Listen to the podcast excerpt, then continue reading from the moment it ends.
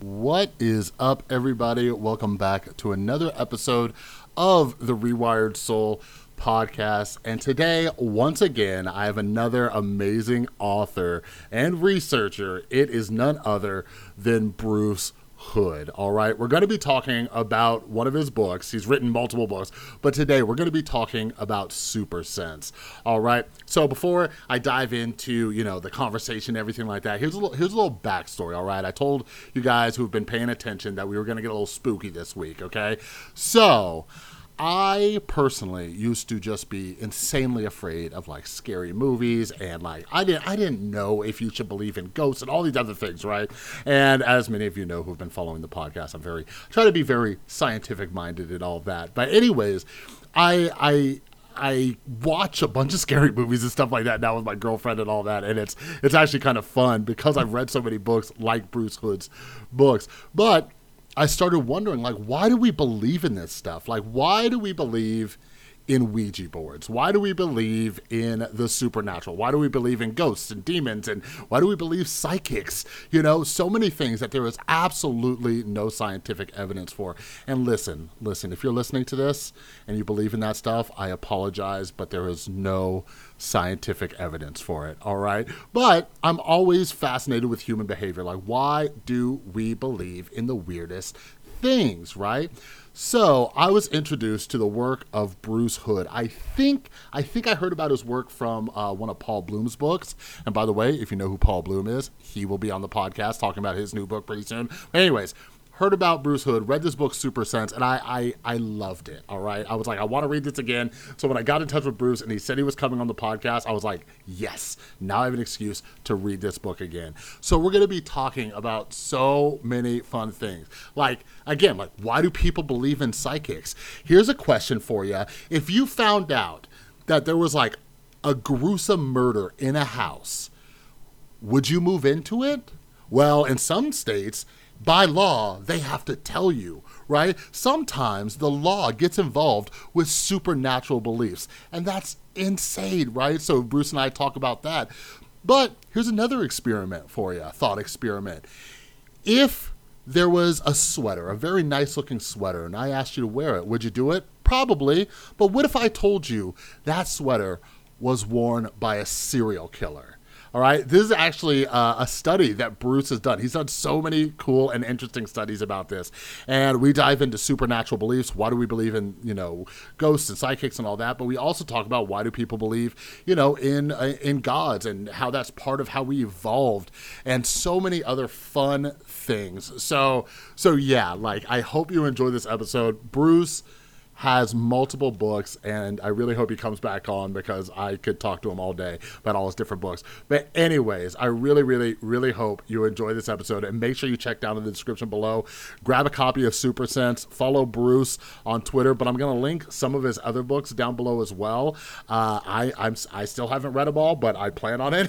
I've read a couple of his other ones, so check down in the description below, and make sure you're following me on Instagram and Twitter at the Rewired Soul because I'm always giving you updates about books I'm reading, upcoming episodes, and you won't miss anything when a new episode comes out. But, anyways, this was a long intro. I appreciate you, but I had to set the foundation for Bruce Hood because he is awesome. All right. So, without further ado, here's my conversation with Bruce Hood about his book, Super Sense.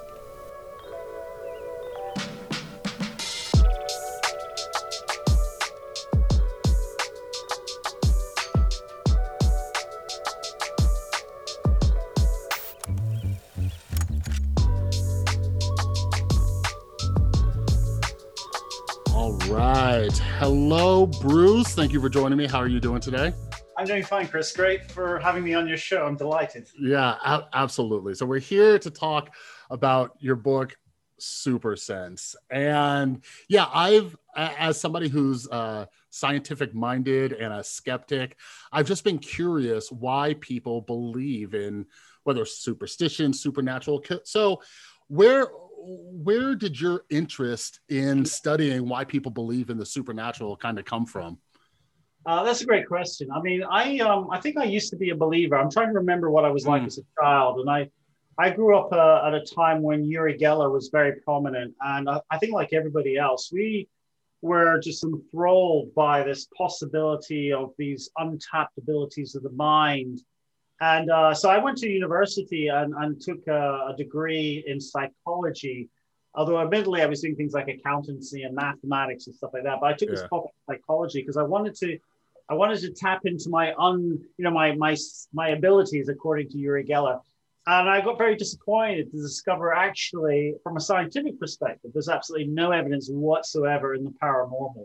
So that kind of desire as a child was kind of blown out of the water. But what I really discovered in its place was actually a much more interesting story about the mind and what little we know about how it works. And mm-hmm. I started on this path of uh, becoming a, a psychologist, a, a, an experimental psychologist. So I was really wedded to the scientific method uh, doing experiments, uh, rigorous approaches, statistics, data, you know, trying to be as, as, uh, as rigorous as possible.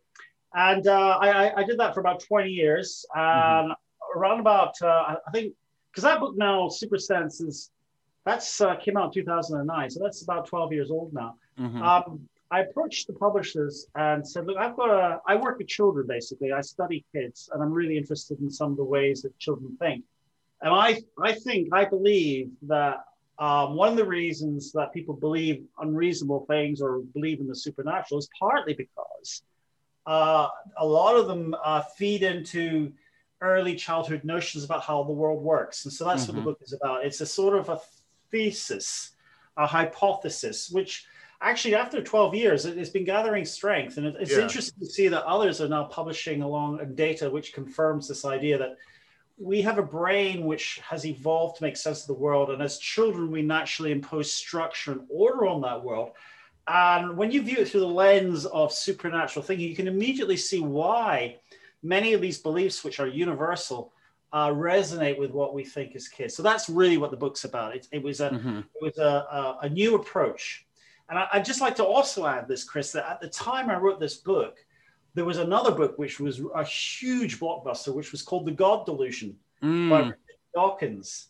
Mm-hmm. And uh, I'm a fan of Dawkins. I actually got into science because I read The Selfish Gene. Mm-hmm. Um, but I think he was being a bit unfair or a bit uh, disingenuous with, yeah. with religion. Uh, and I, because I didn't think everything was indoctrination uh, when it came to the supernatural. And that's why the book doesn't really address religion. We talk about it, but but I was sort of saying, actually, we all have supernatural beliefs. Uh, mm-hmm. We just don't recognize them as such. So that's really what the book is about.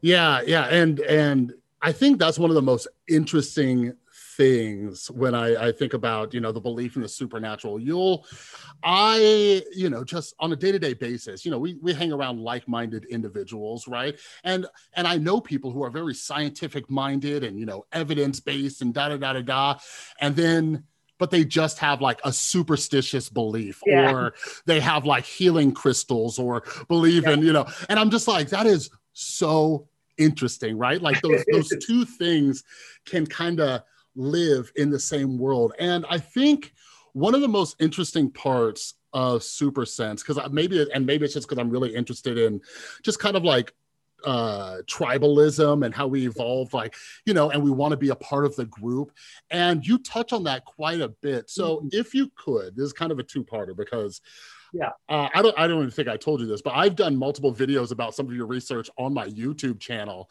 right? Oh, really? and one of them is yeah the the the serial killer cardigan uh, right?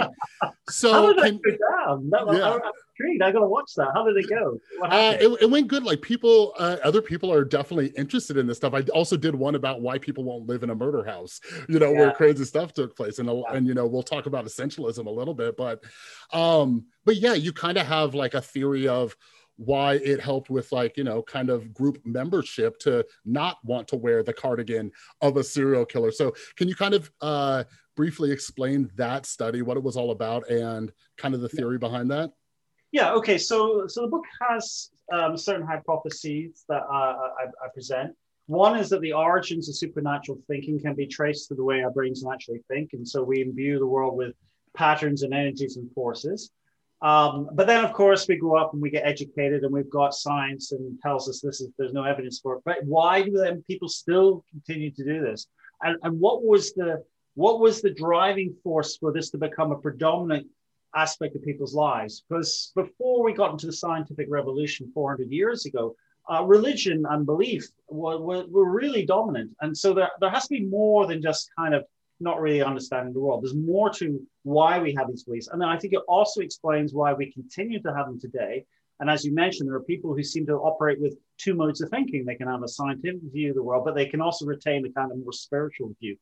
Mm-hmm. And one of the arguments I argued, I made in the book is that when you believe that there are uh, aspects of reality which uh, do not lend themselves to scrutiny, then that means that that depends on belief and faith. Mm-hmm. And that's the whole point. Faith depends on the absence of evidence. Mm-hmm. Uh, people, um, they, they have faith precisely because there's no evidence. And so when you become a member of a group which has a common belief system in which uh, there is a belief in some supernatural entity or force or, or whatever, you are signaling to that membership group of the group that you are buying into the same belief systems. Mm-hmm. And so the reason that supernatural thinking works is because it takes mundane things like it could be a book, it could be a temple, it could be a tree, it could be a rock, it doesn't, it could be the land on which you're born, it doesn't really matter. But as soon as they are imbued with some dimension of reality which cannot be measured, then they become sacred. And these are the sacred values that all cohesive groups really have. Mm-hmm. So if you look at any religion or any cohesive group, it will have a sacred value. And that is something which is unassailable by evidence. It's something that shouldn't be owned, it can't be bought. Mm-hmm. It should be something which both the rich and the, the poorest member of the group will acknowledge that this is something which is transcendent. So the supernatural takes the mundane, makes it transcendent into the spiritual, and therefore beyond the realms of mortal men. Mm-hmm. Yeah, and uh, and yeah, so so like with the with the serial killer cardigan, like you mentioned, like we we might not want to hang out with someone who would just easily say without a thought that yeah, this cardigan used to be owned by a serial killer, and I'll just you know I'll just wear it, right? And so as you were talking too, I was I was wondering about this. So the other day, the other day I was on Twitter. Like I try to read, you know, books from all different, you know, uh, realms and different thoughts. And like I, I make it a point to try to read books from people I disagree with ideologically, yeah. right? And anyways, I was talking about this book on Twitter, and somebody said something along the lines of because I was like, hey, you know, you should at least give this book a chance. Like I don't like judging books without actually reading it. And someone brought up like oh, so would you read Mein Kampf by Hitler? Right.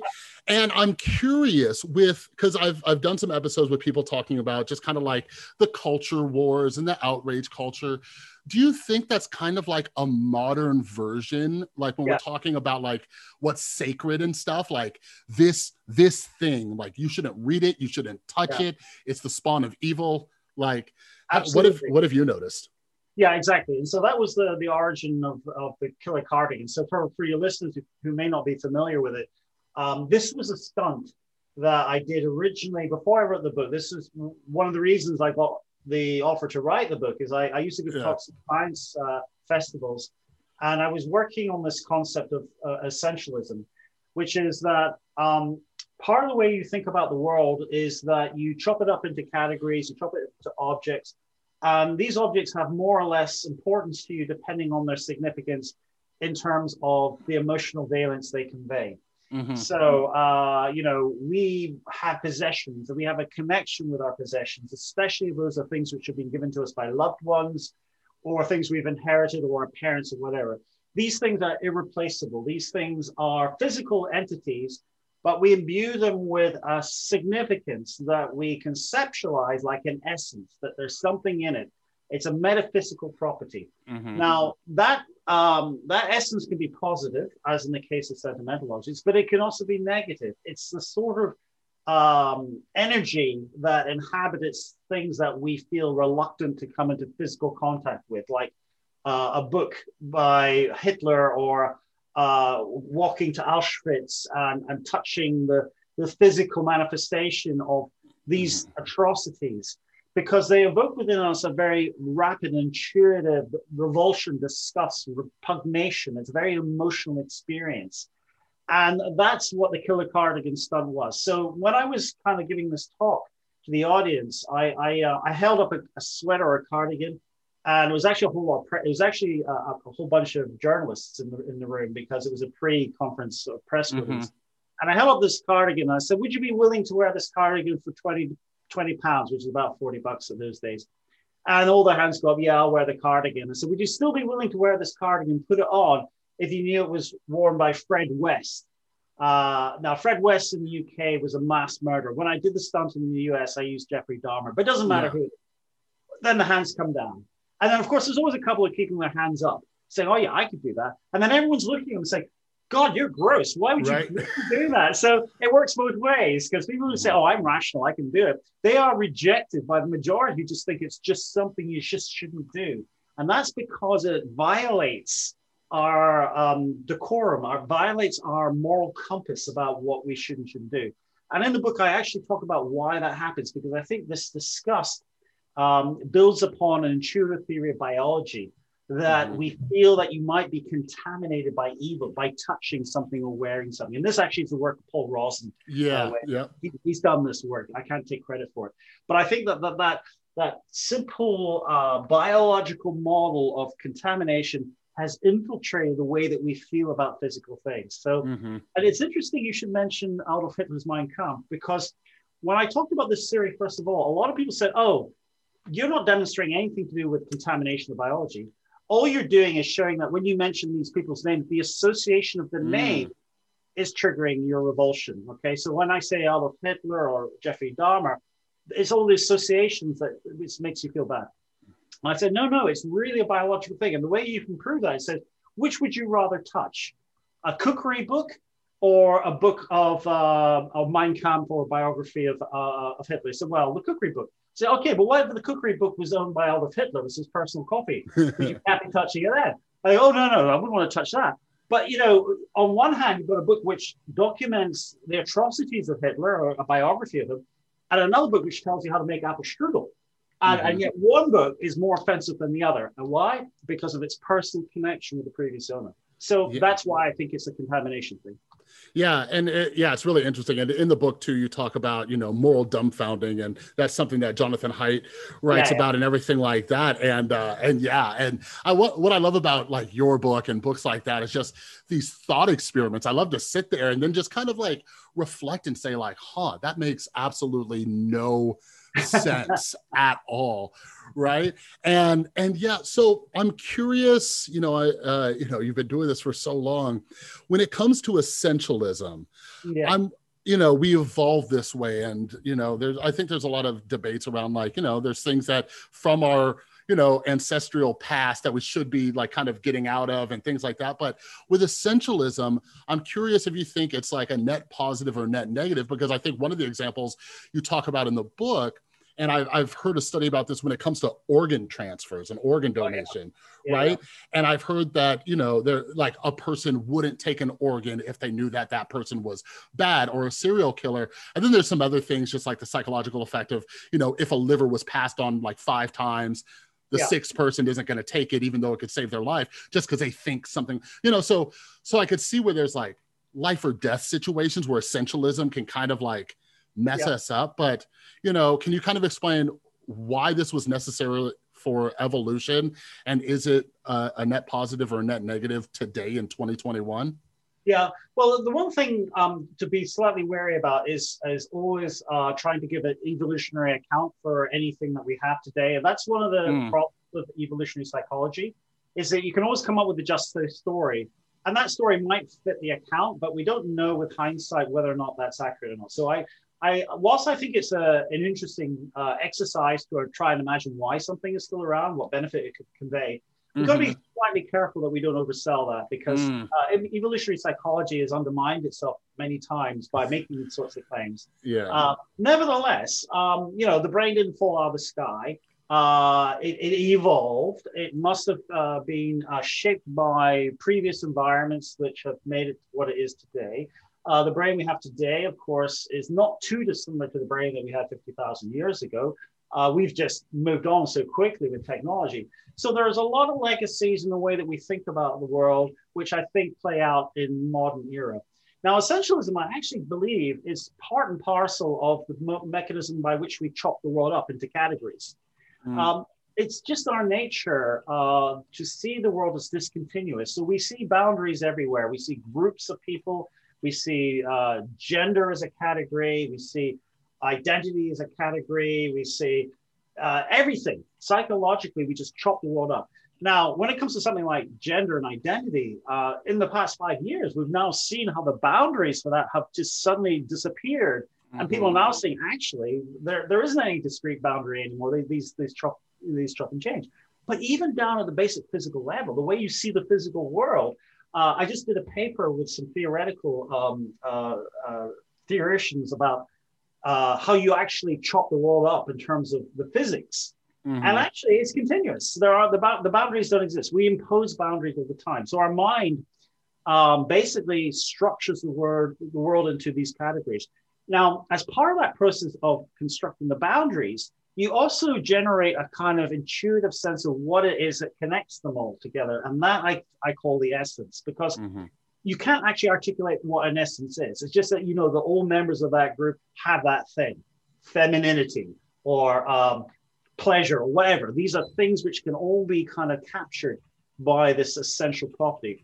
And by the way, um, the, the, Greeks also thought like this because they talked about the world, the physical world being made up of the four elements. Mm. But the fifth element was the quint, fifth, quintessence, quintessential. So that's where the ah. word quintessential comes from. It's this fifth element which defines the membership of the category.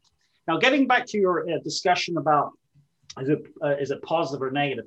Now, in the case of transplantation, now that's a clear example. That's a clear example where there's a sort of biological contamination notion. And if the previous person was a mass murderer, then you wouldn't be very comfortable with that. Mm-hmm. And you might say, oh, well, that's because maybe genetically they're there's something which is in the genes. But ultimately, it comes down to an intuitive or naive theory of what makes personality. We think it's embodied within mm. the hmm. tissue. Now, clearly in the brain, it is to some extent, but not necessarily in the liver, as far as we're aware. Um, I think you can override your intuitions uh, if necessity uh, forces you to. I think, given the choice. Uh, but we do know we do know there are examples where people won't take blood transfusions yeah. who have died, uh, who have rejected, who have uh, been offered um, transplantations, and who have, on their religious grounds, have decided not to take them. So, uh, for some people of conviction, uh, they don't. They don't necessarily um, uh, go for reason. They, they go for their, their emotional system. So we mustn't um, underplay it. Uh, some people feel very strongly about this. In the same way, 50 years ago, you know, Chris, people wouldn't sit on a bus with black people or they yeah. would feel that you know we had segregation because there was this you know ludicrous assumption that somehow you could be contaminated and that mm-hmm. aids was another example of that because we didn't really know what aids was at the time but even once we discovered how the pathogen worked it still created a whole sense of revulsion disgust and you know segregation so these things are are still at the root of, of the way we think and just to end on that, I mean, the point is that even though you know that maybe you're being irrational, it's mm-hmm. sometimes very difficult to counteract these um, beliefs with reasons because they lie uh, dormant, I think, and, and they, they can be triggered, uh, which mm-hmm. is a mm-hmm. point I make in the book. You can have someone who's really highly educated, yeah, and yet um, under the right circumstances can display all these super sense issues. Yeah, it's it is interesting that you talked about you know segregation and things like that. A few weeks ago, I had uh, the philosopher uh, David Livingstone Smith on here. He wrote a book called On Inhumanity, and there's some stuff about essentialism and thinking that you All know right. Like people have this essence and that's how we start saying like you know us versus them and dehumanizing people and all that kind of stuff. And it's, it's just weird because you know at the same time there's like you know uh, if i just off the top of my head my grandmother she passed away you know four or five years ago but something she gave me it's like there's this essentialism to mm. that and that's not hurting anybody. That's a positive. That's a memory of her and i feel this attachment. But then there's this other side when we're talking about blood transfusions or yeah. dehumanization and and all that and uh i i don't know um like i i actually i hate to admit it but i still need to read your book on uh the self because i find all that stuff yeah. Yeah, interesting and i don't know it just it it feels like so much of this stuff kind of intersects and the more you learn about it and just kind of play around with these thoughts it helps you balance that rational rationality and irrationality a bit like let me ask you this being the scientific minded person you are, are how often do you run into this where you deal oh, with essential all the time, all the time. Yeah. Uh, uh, yeah, I mean, I'm, I'm, I mean, I'm, um, I'm aware of it, so I recognize it immediately. Um, I mean, I went, I, I became a collector of memorabilia, mm-hmm. and that's essentialist thinking. You know, the whole sort of, the whole collection, collecting phenomenon uh, is pure essentialism. Uh, I, I, I, catch myself very often, uh, especially during the pandemic, of course, with, you know, and, and that's a rational thing, isn't it? But to, to have these fears heightened by the sense of contagion is actually an adaptive thing. Mm-hmm. Um, it's and, and of course you don't know why someone's evil. Maybe it is a pathogen. So, but you know, I, I do recognize in myself these behaviors. But moreover, I, I find it it makes a lot of sense to me when I read about uh, or I hear about, for example, conflict over land, Palestine, uh, the conflict mm. in the Middle East. They're fighting over dirt. I mean, it's, it's, not even really good dirt. It's not even fertile, but it's sacred because it's there, you know, because of what it means. Mm-hmm. Um, you know, there was a time where people would carry around, uh, you know, uh, buckets of dirt from their homeland as, a, as as keeping in contact. There was a company when I fir- first published this book. I gave an interview and I was absolutely astounded to be on a show, uh, and they were interviewing an Irish company that was selling dirt, Irish dirt uh, to to America, to um, to obviously people who their ancestors have moved to to the states, and they wanted to be buried with a little bit of the homeland. So they they were literally selling dirt, yeah. and I just thought that is pure essentialist thinking. So I suppose I, I recognize it myself but I also see it as you know just about every realm of human decision making. This irrational component of humans is just it's just the natural way of thinking. Yeah, it you know you know it's interesting too. Like I love one of the reasons I love books like yours and just all the all the books I read is I am just fascinated by human behavior, right? And uh, you mentioned like collectibles, right? I find it so interesting where someone collects, let's say, I don't know, 1980s toys, right? Or Star Wars memorabilia, totally rational to them, right? And then they they see somebody else who collects like I don't know, vintage records or makeup, and they judge that person. They yeah. don't see how it's the same thing, right? Yeah. And and what's interesting too is the the value we put on this stuff. Like, uh you you mentioned this in the book but uh on the positive side so not even the killer cardigan but like you mentioned mr rogers sweater yeah, right yeah. and and when you look at celebrity auctions like something that a celebrity touched and uh if if it gets washed they would pay less for it and That's stuff right. like that so so what what what is it that makes us find something more valuable that we would be willing to spend our hard-earned money on something that someone touched or whatever, kind of like you mentioned with the dirt or something yeah. positive. Well, I mean, there there there, there are people who uh, who trade in memorabilia, and mm-hmm. and their their motivations are financial, and so they're working with supply and demand, and so the rarer an item is, um, because people who collect are kind of tend to be a bit obsessive. So if they're trying to complete their collection, they'll pay more for a specific item in order to complete the collection, and that's one component of collecting.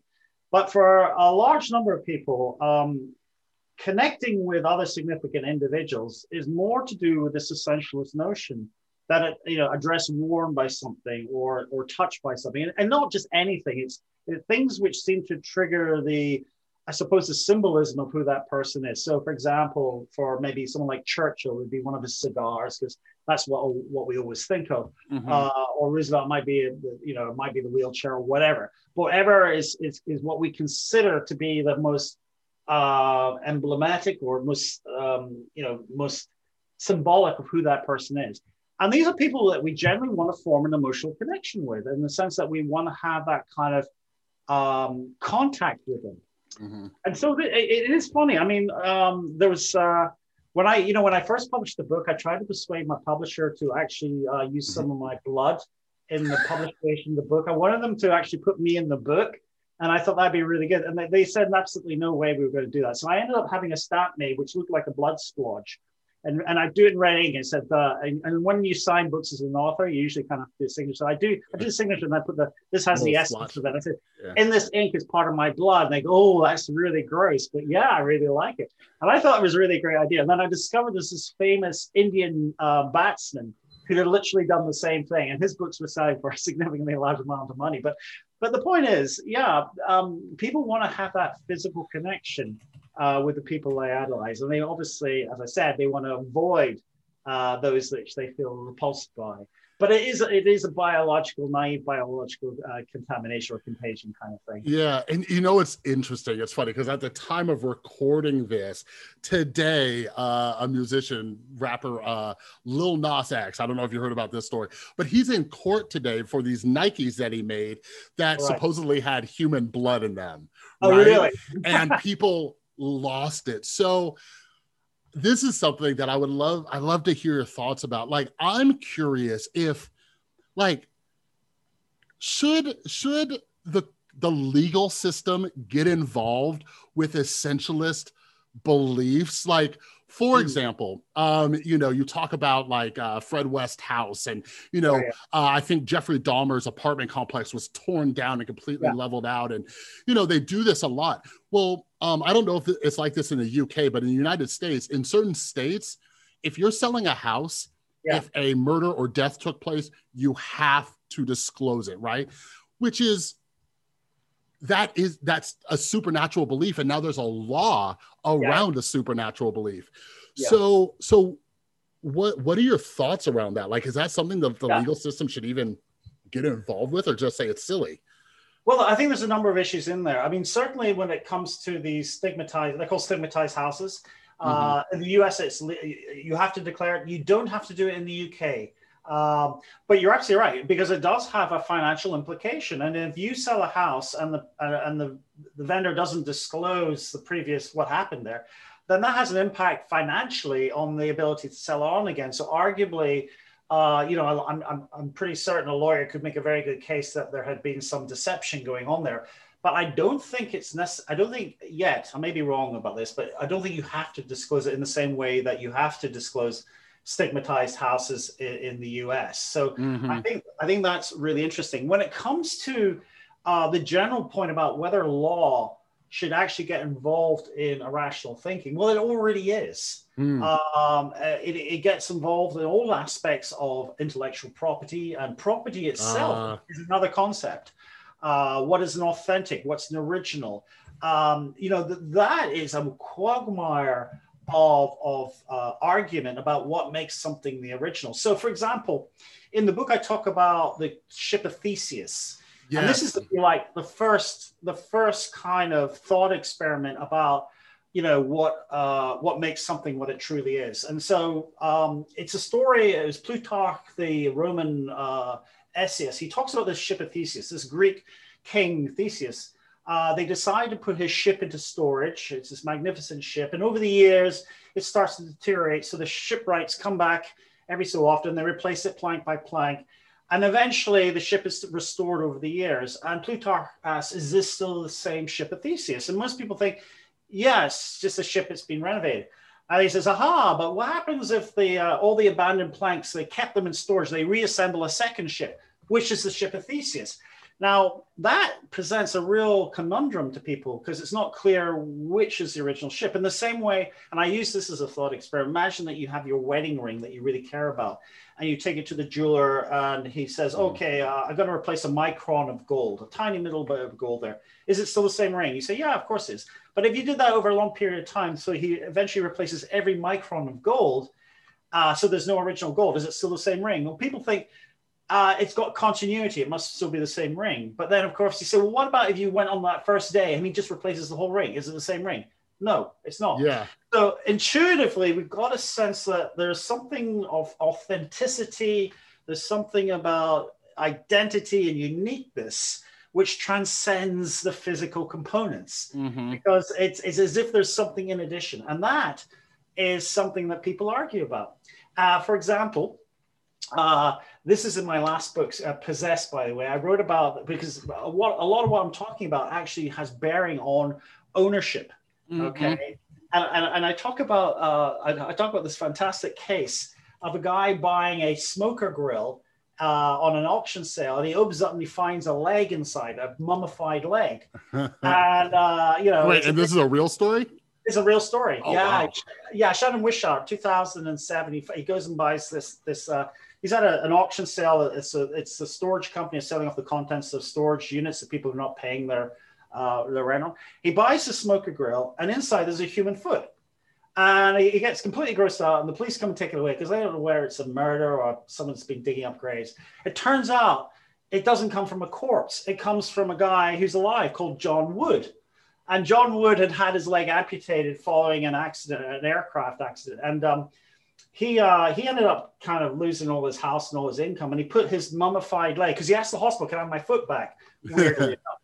And he put it all into storage. And then um, Shannon Whisnant buys it. And so they end up in court arguing who owns the foot. Is it because you know he's paid it? He's got a legitimate bill of sale. He's bought the he's bought the grill and all the contents in. And John Wood is challenging him, saying that's my foot. He said, no, no, but you've given up the legality of it. So you can see how these issues of Yeah. essentialism and identity and property and ownership, you know, the law has to step in because these are concepts. And whenever you're dealing with a concept, Mm. that's basically a, a human way of thinking about something, then that means it's open to interpretation. Yeah, it's it's it's so interesting, and I didn't even realize uh, you had that book. I'm gonna get it right after we're done talking. Uh, Possessed, because I recently read a book. Uh, I'm not sure if uh, you checked it out. It was called Mine from uh, Michael Heller and James Salzman, but it's all about ownership and stuff. And they were bringing up stuff, and I'm like, huh, that's interesting. Yeah, like, these, are a, bunch of lawyers. Actually, my original Yeah. Possessed was originally going to be called Mine as well. Uh, oh, I, I published it before. This has just come out like in the last couple of years or something. I think it was just a few months ago, like earlier yeah, in yeah, it, did 2021. come out. There, I think they. Um, so I approach it as a psychologist. I think they approach it as lawyers yeah, because uh, it, it's really interesting because there's all these fantastic cases in, in legal systems because the law doesn't necessarily fit with people's intuitions. Mhm. People have certain assumptions that you own things, but actually legally, not necessarily. Like you know, you can own. You know, you can own hedgehogs in one county and not another, or you can Yeah. get tattoos in one county and not another. The, it's it's really America's amazing that way because you've got this patchwork of legal systems and they differ. Uh, Yeah. you, know, you own certain pets in one state and not another, so it's kind of yeah yeah it's yeah it's it's super interesting uh you know when the law gets involved what what i think is interesting too is they often turn to previous cases for like some kind of standard right? Like Yeah. oh have we ever dealt with this? And and just even talking about the the ship of Theseus and just like you know like just barely changing things. It's like i think you know they should be individual cases because maybe one day a judge thinks this way and this other judge especially if you take into consideration is this a more religious part of the country or a more secular part of the country? They're going to have different beliefs and and so many things. And you know it was interesting when you mentioned uh that that you know the ship of Theseus like uh thought experiment they actually i don't know if you watched the new show wandavision the new marvel show but uh one of the characters actually talks about it because there's a clone of him Oh right, um, really. yeah, and they and they talk about it. So I'm like, there we go.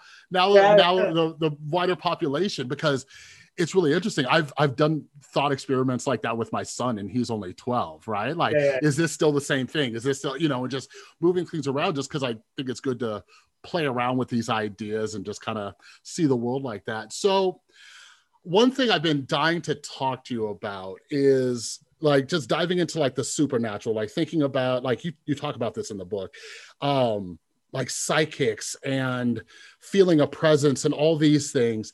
So I'm not sure if you're how how often you're on social media apps like TikTok and everything, but my girlfriend loves sending me videos of like psychics or witches and things like that.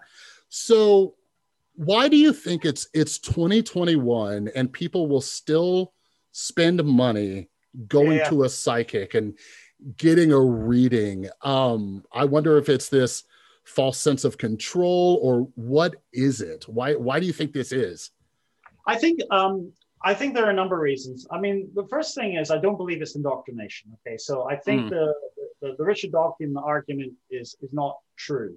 I think uh, religions and cultures uh, perpetuate or uh, amplify what are intuitions in the first place. Mm, Number one, pe- number one reason that people believe in this stuff is because of evidence, what they think is evidence, their experiences, the testimony of other people around them, but also hope. Um, because when everything else is taken away, um, people will turn to experts which who seem to provide mm-hmm. uh, reassurance that there's something that can be done. This is so much so, obviously, in the case of people with terminal illnesses and, and, and various forms of malady, where they seek out. Uh, once they've been through the conventional systems, they will then turn to alternative forms because basically they've, they've run out of, of solutions. People need to be doing something. Um, the worst state of uh, for humans is a sense of not having any control. Okay, mm-hmm. hopelessness is psychologically corrosive. It's stressful.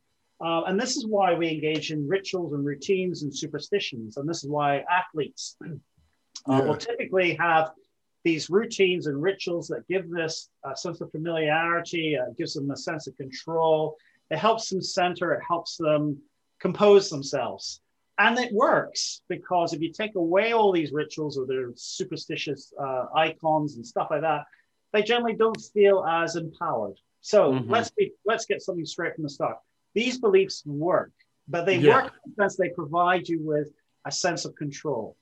Now, as to why people believe in the psychics, well, that's because there just seems to be so much evidence that they're correct. Um, and that's because humans are really poor at working out the probability of things and the likelihood of things. And all these weird and wonderful coincidences that just seem to be beyond explanation are just the natural occurrences of randomness in the universe. Mm-hmm. But we see it uh, from our perspective as being significant. For example, you could have a dream of your Aunt Mimi or whatever, and you haven't heard of her from ages. And the next day you get a phone call say Aunt Mimi died.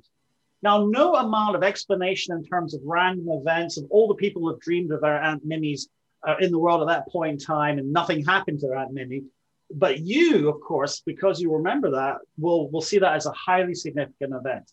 So we we we we select these coincidences and we imbue them with such significance. And of course, when you hear of other people talking about their experiences, mm. then immediately you say, well, there must be something to this. It can't be science can't explain it. Prove prove to me that it's not supernatural. And anyone who knows a little bit about how science works knows that you cannot prove a negative.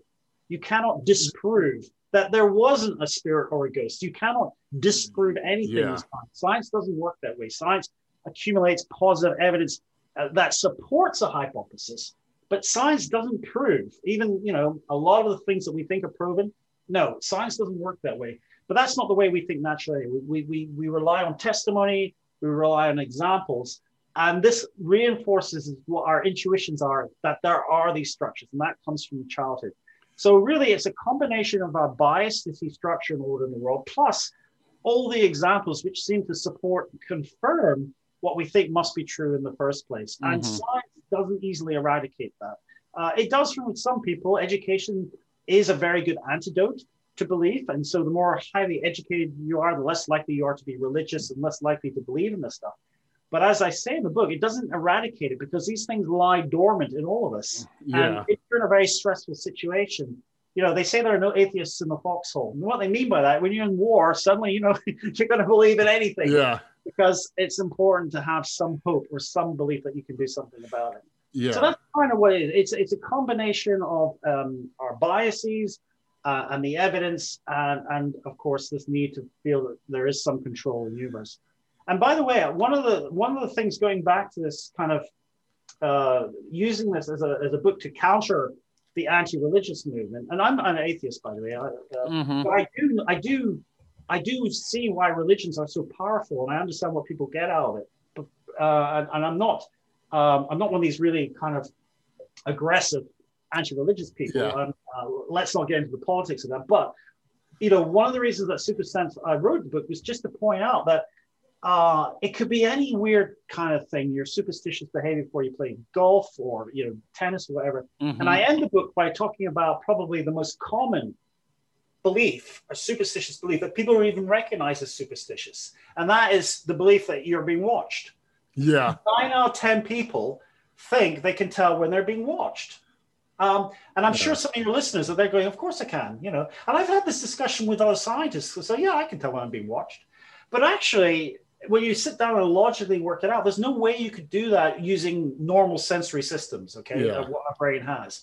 And so I, I actually take that as a good example and unpick it and show you where that belief comes from, why Mhm. it's so strong, and why it just is a universal. And it's not indoctrination because no religion or no New Age systems generally talks about this, apart from Rupert Sheldrake. But then he's a bit crazy. yeah yeah and uh no it, it's it's interesting because i uh yeah that's like i just finished the book again and and you talk about some some of the things like uh you know studies they've done where you know the i, I believe you touched on one where they they gave people the opportunity to cheat and they told certain people that this room was haunted but there's been other studies where they've put in eyes above and Oh, yeah, we've yeah. just kind of inv- evolved and there's you know uh, when you think about like how we evolved as groups and things like that our belief uh, that dormant belief it, it kind of helps us stay accountable when we think nobody's watching and everything. And and trust me bruce me and you might both get in trouble for this but for a long time i've i've looked at like entire there's like entire books when i go to the bookstore on just why god doesn't exist right? And just things like that. I'm like why are you trying so hard? So and i think part of mine like when you talk about like the foxhole thing. Uh, so i'm a recovering drug addict and alcoholic. I got sober in 2012 and i've been an atheist my entire life but like when i was dying I, and i went to 12 step programs i was like i hate this but i need it right now. And you know now i've been sober for nine years but i like you i can see how people benefit and this Yeah. belief. And and you know uh, the placebo effect is strong. Like when you talk about the mr rogers sweater Yeah, yeah. if people act better while they're wearing this cool if my son feels braver if i say hey this is a magic whatever you know so so that's where i'm always trying to find that that balance and thinking about it like so and this might dive a little you know this kind of goes into like the ethical uh side of things but something i've noticed right is you have psychic a right Yeah. explaining why psychic b is a fraud Right. and then uh, a new thing too is uh, people's frequencies and use this frequency and it'll heal you. And I've seen people just attack someone else and say that frequency doesn't work. And I'm just like, what? What are you talking about? Right. But anyways, anyways, people will pay money right for a psychic people will pay money for a course people will pay money for crystals so what are your thoughts around like the ethics around that like where where there's these battles and money's being made and you know i i Yeah. I, I don't know Well, it, it- it's a difficult one, and I've actually been criticized for um, Mm, not dismissing all New Age healing. Um, I think when it's exploited, uh, when you basically have charlatans who are really just ripping people off, uh, Yeah. clearly there, there's boundaries. But there are lots of people who don't do that, who actually just believe. There, there are people who are religious who go into the hospitals trying to convince people about the, the value of religion. mhm. I don't think that it's. I don't think it can be a black or white issue because the placebo is actually part and parcel of modern medicine. A lot of the um, the efficacy of various uh, medical proven interventions is placebo. Is the placebo. Mhm. Uh, we know this, and uh, you know, there's a Ben Goldacre um, in this country has written about this, and he agrees with me. I mean, he's also a big critic of um, New Age therapies, but we acknowledge that medical practices, a big component of if you're wearing the white coat and you're wearing the stethoscope, and people think it's an effective treatment, yeah they do get better. And that's a belief. That's nothing to do with anything to do materially that we're doing with them medically.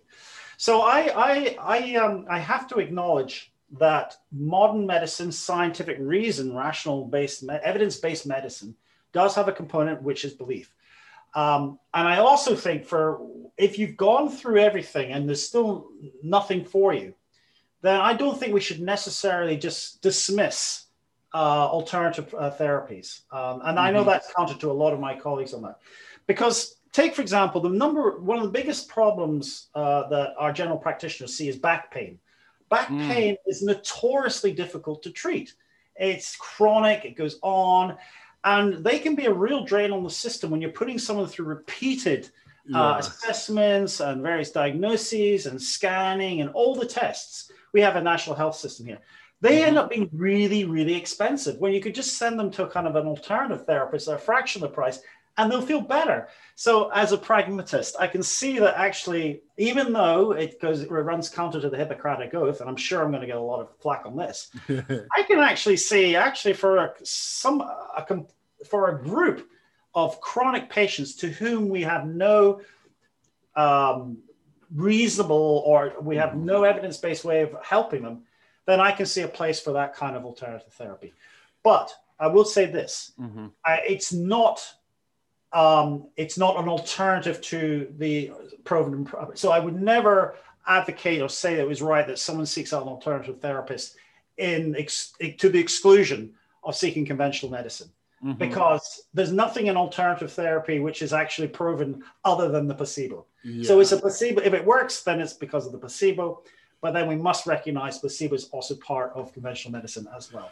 Yeah, this is this is something I, I, I don't know. Like I feel like I think about it more than the average person, right? Like uh maybe it's because my drug of choice was prescription pain medications, and there are people with chronic pain who can't get access to them. So I do know what you mean, like chronic pain. And here in the United States, where we don't have a nationalized healthcare system, people are paying insane amounts of money. But uh, but yeah, I think it's a, a very nuanced conversation because I love I love books on you know what good versus bad science is and all these other things. But I don't know if you saw. Uh, I think it was last year. Netflix released a short docu series called Unwell. Did you see that? It's all about like alternative medic medicine. So each episode kind of dives into a different alternative medicine. They have like essential oils in one. They have this like water detox in another. They have bee sting therapy.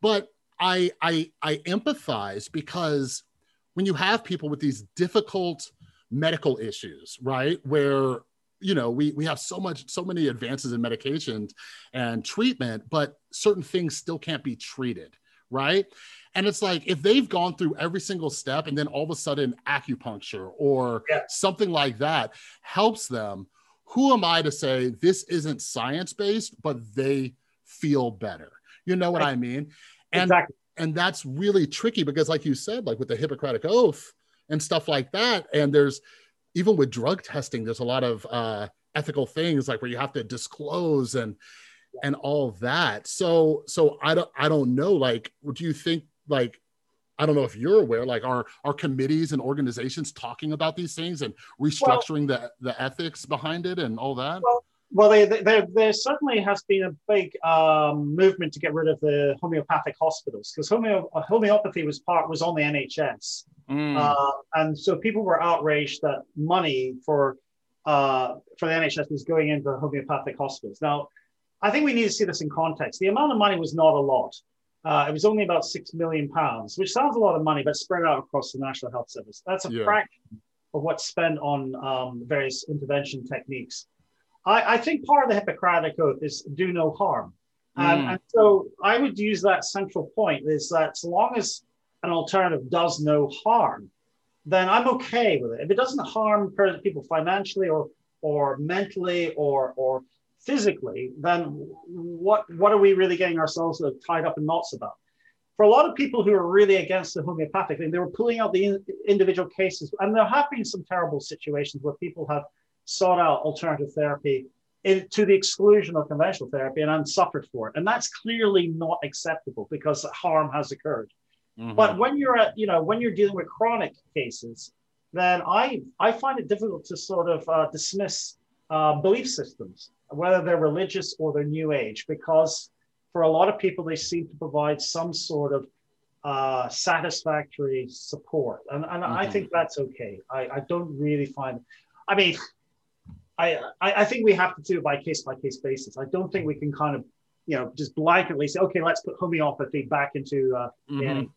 Yeah, but it, it, it, it's uh, it's it's a difficult one. Yeah, I think I think my concern would be, and this leads into the next question I wanted to ask you is, let's say somebody had chronic pain and everything like that, and you know medications uh, physical therapies weren't helping. They go and get some kind of new age treatment and they feel better. Let's say it's a placebo. Well now you know so i so i would say okay that's fine. They feel better. No harm was done. Okay. But now it is increase their belief that these things that aren't backed by science could work. So did I just open up a can of worms where this person is now living the rest of their life not believing in conventional science? So the question I want to ask you is I've, I've talked, I've had people like Michael Shermer on the podcast and Mick West on the podcast to talk about their books. And research shows that, you know, when it comes to conspiracy theories, if mm. somebody mm. believes in one conspiracy, they're more likely to believe in others, right? Sure. Yeah. So, for example, um, I know somebody who believes in like crystals and energy healing and stuff like that. I'm like, okay, cool. But every day I've had to convince them about the science around COVID.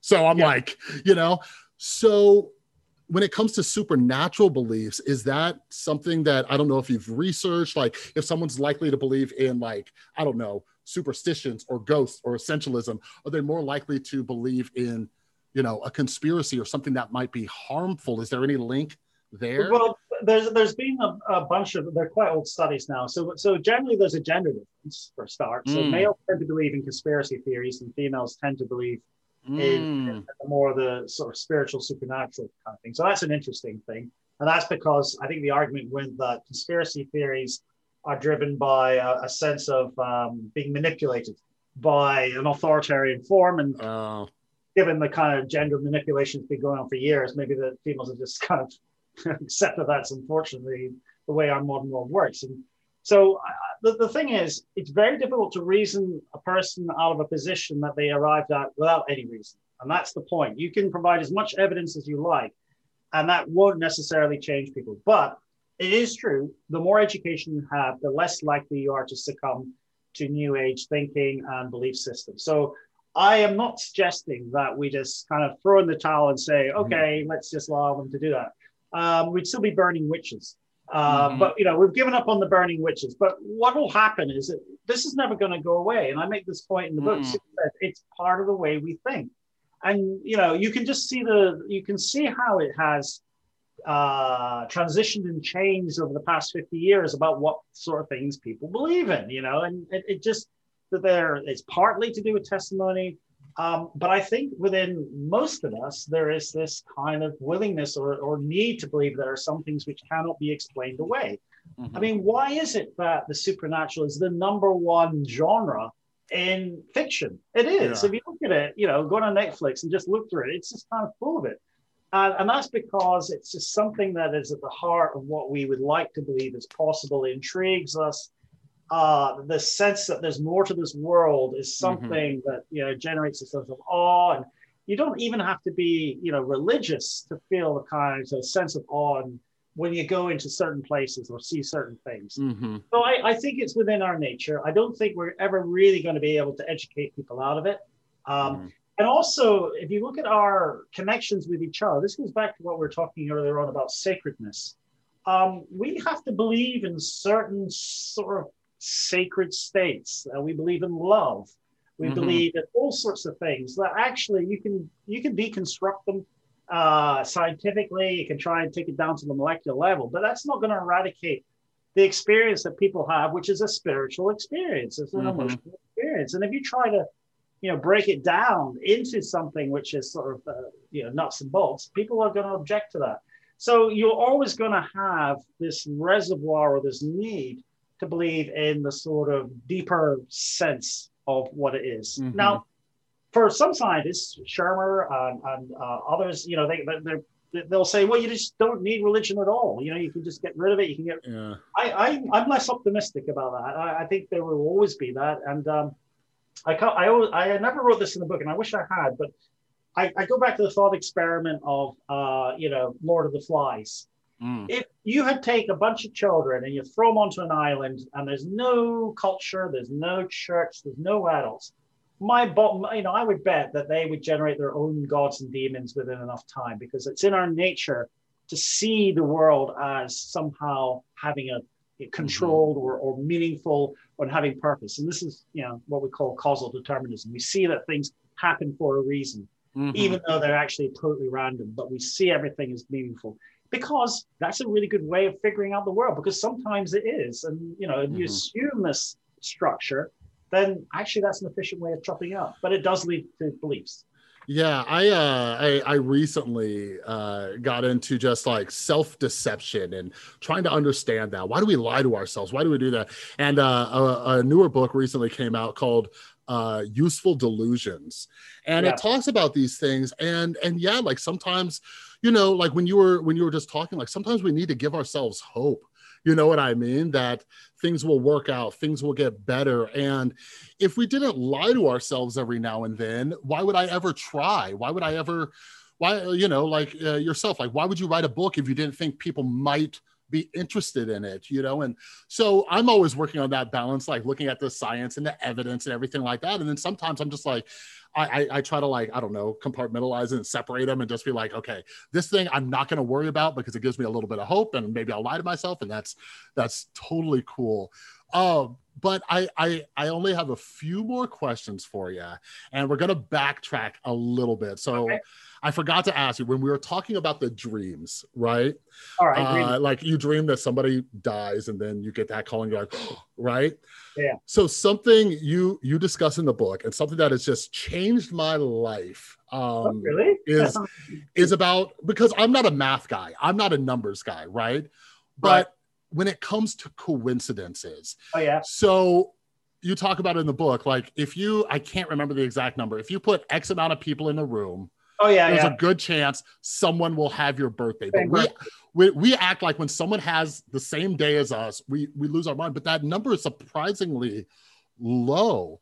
yeah. It's 23. yeah, right. Yeah. Like that, Well, that's it- it- crazy. yeah. I mean, it, it- you got to remember it could be any any day of the month or any birthday. So there are 365 days in the year. So it could be a, a match of any of those two days. So um, that's one thing because we're so egocentric. We only think about our own birthday, of course. And yeah. again, you, know, you will hear about, oh, I went to this birthday party, I met this person, it turns out I have the same birthday. Oh, God, that's so spooky, coincidental. But yeah, you only need to have 23 people on average uh, at a party. Uh, and to go lots of parties throughout the year, on half of those occasions, there'll be two people in that room who share a birthday. And this is a mathematical, this is statistical uh, Yeah. fact. Uh, having them the exact day um, and knowing in advance, that's more, that's actually astronomically huge. But it's, it's just one of these quirks that uh, if you take something like star signs, you know, it's highly likely that a lot of people you're speaking to are going to have the same star sign as you. But of course, as soon as you disclose that, oh, wow, you know, and that's because we're seeking out these patterns all the time. Uh, we're, we're testing each other, looking for significant, Mhm. and and uh, because we're trying to um, we're trying to relate to other people. When we meet others, we're trying to figure what's our mutual interest, what how do we connect, and and something like that just seems to be beyond a coincidence, and and that's one of the reasons we're just really poor at predicting stuff. Yeah, it's it, it's interesting because I, I've just kind of noticed this my whole life since you know I was younger in high school and friends started dating and and it it it seems like we really look for those those seemingly random things that we connect on whether it's a birthday whether it's an astrological sign uh, whether it's this obscure band or tv show right? We're Yeah. looking for this like unique thing that we connect on. For for example i had a friend who was really into obscure music right? And i was kind of into it too but you go to a concert and there's hundreds of people in that room. Yet when she would meet a guy who liked that band she acted like she ran into the last person on earth. I'm like i'm like don't you think like you could just go to that concert? But the other thing uh you know when we talk about like astrology and uh dreaming and then something happens in this coincidence um can you talk a little bit about how the mind works where we remember the hits more than the misses? So let's say a psychic made 15 predictions and Yeah, they hit one right?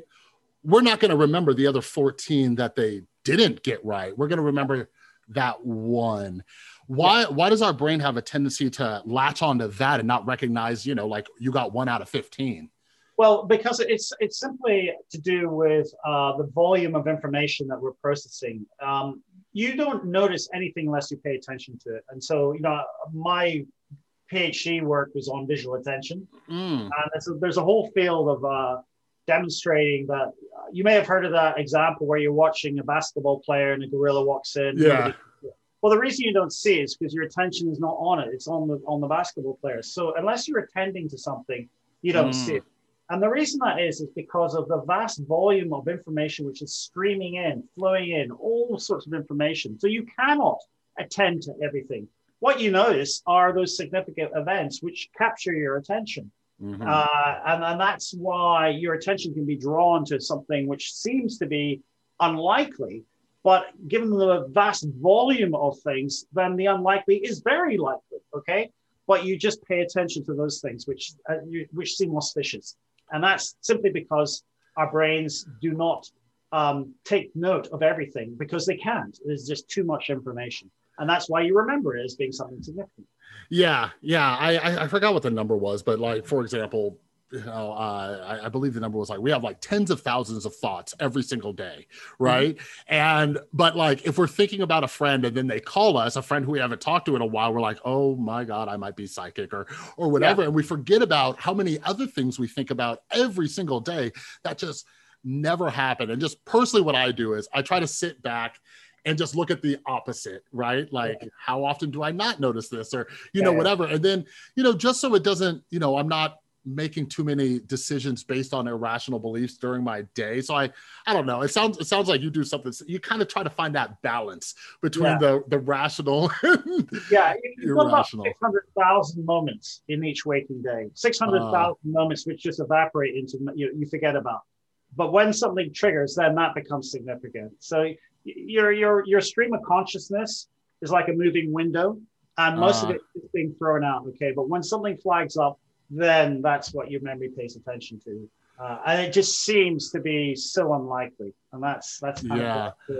Yeah. So here, here's here's the last question. Like, uh, you know, I, I have for you. So, let's say uh, this is funny because this this would be something kind of supernatural if just like tomorrow if i can give you a magic wand and you just eliminate all of our supernatural beliefs and we're just rational human yeah, yeah. you know p- beings like would you do it or do you think that supernatural beliefs are more beneficial than they do damage to us whether it's through being yeah. exploited or spending money or making bad decisions like what would you do I think it's the, uh, I think it's the people who are bad, not the beliefs. Mm. Uh, so it's the way that beliefs are used to uh, uh for agendas. So take um, you know take the whole uh, Islamic phobia thing. It, it's not Islam per se; it's the way it's been used. And this is you know um, that pe- people like uh, Sam Harris have gone on about. Um, and Dawkins have gone about, and that's why people got into this sort of anti-religion movement. Mm-hmm. It, it's it's not the beliefs. It, although there are some beliefs, admittedly, which are you know are pretty um, unpalatable these days. Um, no, I, I, I think we've got to look at the other side of the coin and see the the the way that this has inspired people to do incredible acts of creativity and music and art and and I, and I, don't just mean um, you know odes to God or odes to stuff like that. I, yeah. I, I, think people need to have a sense of uh, a deeper purpose to life. Um, because if you start to think about life in a very sort of uh, not nihilistic position, but just kind of mm-hmm. we're just you know we're, we're meat bags on a on a rocket on a planet which is you know it starts to become very unsavory. So we kind of need this kind of sense of the possible. Uh, to, to, be hopeful, I suppose. Yeah. So I, I, suppose, given going back to your question, I probably wouldn't sw- switch the uh, flip the switch. Uh, if I could target certain uh, People, yes, uh, but not all of them. I think that we still need a little bit, and I think it's inevitable, as I said, because of the way that we seek out structure. Yeah, no, I think that's that's very well said. You know, it's the it's the people and what they do with the beliefs, and yeah. you know, you can go to two different churches who believe in the exact same religion, but one's preaching some bad stuff and one's preaching more love yeah. and tolerance and and things like that. So I yeah, I, I think if we get to that and we can start helping people take that belief and use it for good, then then cool. We're we're much better off. So so yeah, before I let you go, for everybody who's just introduced to you, what where can they find you? What are you working on? Because we're talking about Supersense, which you wrote yeah, yeah, that was years ago. Do you yeah. have any you have any new books coming out? You working on anything? Where can we follow up with you and well, um, actually the book that followed uh, uh, Supersense is the one which is the bestseller, which is called The Self Illusion, uh, mm-hmm. which actually covers a lot of the territory you were talking about, Chris. So I do recommend you that one actually was an interesting book because that's the one which is the most controversial because I mm. attack the very core thing that most of us hold on to, which is that we're individuals with a sense of the self. And yeah. actually, I, I, deconstruct that, and that actually I think is uh, very it's it's it's been very influential. and I'm very pleased with that. Um, my most recent book is called Possessed, and that's just uh, really developing the notion of how ownership has really come to control us and the future for ownership uh, in a world which is changing and the implications that has in, in, in terms of climate change and, and the res- mm. limited resources of this planet. But uh, yeah, no, I'm um, I'm currently working on happiness and the myths about it because I think uh, it's a bit of a bandwagon. Uh, I do think you can be happier, but I don't think it's this sort of uh, you know sort of uh, panacea that everyone talks about. So that's mm. kind of what I, I do at the moment. Yeah, that that that all sounds great. And yeah, so here's here's the thing. Like I mentioned, as soon as we we get off this call, I'm gonna go buy a copy of the Self Delusion. So I might be emailing you again to come back and we can talk about the sense yeah. of self. No, Chris, make sure you buy the Self Illusion. The Self Delusion was a follow up by a competitor. Oh, oh. nowhere near as good. Okay, I'm changing my notes now. Don't want to do that. So, so yeah, and then, uh, and then, yeah, I'm I'm excited about the the happiness book too. I, I as somebody who comes from a mental health background, yeah, and like I'm interested in kind of this you know idea of like how happy should we be and you know it feels like there's almost this black and white thinking of i should always be happy and never have any discomfort but then there's the whole you know thing about resilience and how we get stronger through going through hardships and failing. And so I'm looking forward to that one as well. So, yeah, Bruce, thank you so much for coming on. And I'm sure we'll be talking again real, real soon. Thank you, Chris.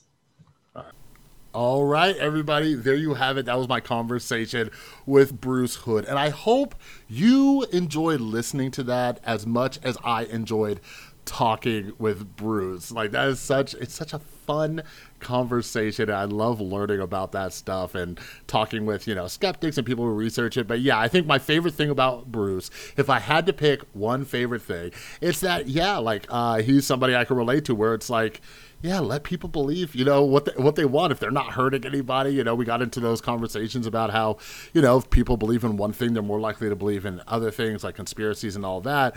But we take that in a case by case basis and you know whatever. But hey if the placebo effect or whatever helps you out or gives you hope do your thing. But anyways huge thanks to bruce. Make sure you check out the description down below. Make sure you're following him grab a copy of Supersense i'm going to link down below uh, the self illusion as well as possessed possessed i actually since recording this i finished the self illusion now i'm going to go get me possessed and yeah so um, and stay tuned stay tuned because he is working on that other book that he mentioned about happiness and all that. So that's all down in the description below, along with my social media. So make sure you're following me on Instagram and Twitter at The Rewired Soul.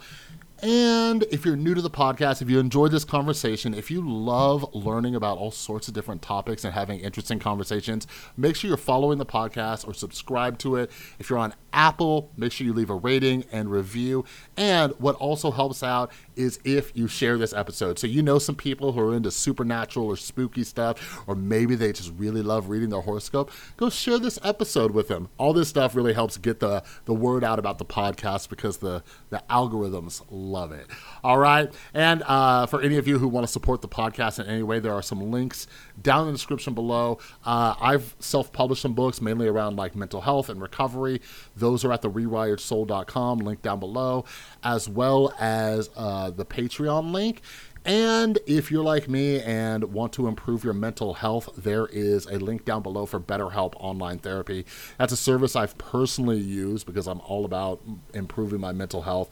And yeah, it's affordable, it's online. You work with a licensed therapist from your state. And the cool thing about it too, like I think the biggest selling point for me is that with a with a push of a button, you could switch therapists. All right, you could just totally ghost your therapist. You don't have to go through the whole awkward conversation stuff that you have to do in person. So that is probably one of my favorite features of uh, BetterHelp Online Therapy. So if you're into that, check out the affiliate link down below. All right. So again, make sure you uh, follow Bruce, check out some of his books, and yeah, I appreciate you all hanging out, listening to this uh, conversation. And tomorrow, I have another episode to kind of continue with the spooky vibe. And this episode, I talked to somebody who has researched so much about like why do we like being scared? Why do we like scary movies? Why do we like roller coasters or haunted houses or whatever? And why is like screaming therapeutic? That's what I talk about tomorrow. So make sure you hang out and don't miss that episode. All right. Have an awesome day. I'll talk to you next time.